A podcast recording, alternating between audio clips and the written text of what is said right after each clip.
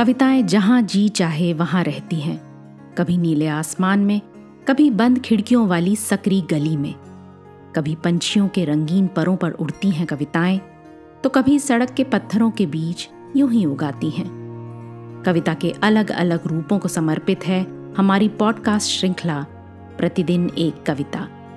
कीजिए एक नई कविता के साथ अपने हर दिन की शुरुआत। आज सुनते हैं इब्ने इंशा की लिखी एक लड़का, मेरी यानी आरती की आवाज़ में। एक छोटा सा लड़का था मैं जिन दिनों एक मेले में पहुँचा हुमकता हुआ। जी मचलता था एक एक शय पर मगर, जेब खाली थी, कुछ मोल ले न सका।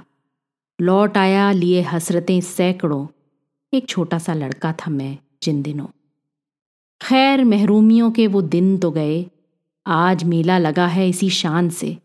आज चाहूँ तो एक एक दुकान मोल लूँ। आज चाहूँ तो सारा जहाँ मोल लूँ। नारसाई का जी में धड़का कहाँ, पर वो छोटा सा, अलहड़ सा लड़का कहाँ। आज की कविता को आप पॉडकास्ट के शो नोट्स में पढ़ सकते हैं। आप जहाँ भी प्रतिदिन एक कविता सुन रहे हैं, वहाँ अपने कमेंट्स शेयर करना ना भूलें। अगर आप चाहते हैं कि नई धारा रेडियो की ये प्रस्तुति हर सुबह आपके व्हाट्सएप पर आ जाए तो हमें इस नंबर पर मैसेज भेजें। Seven four two eight seven seven five three seven six कल एक और कविता के साथ फिर मिलेंगे।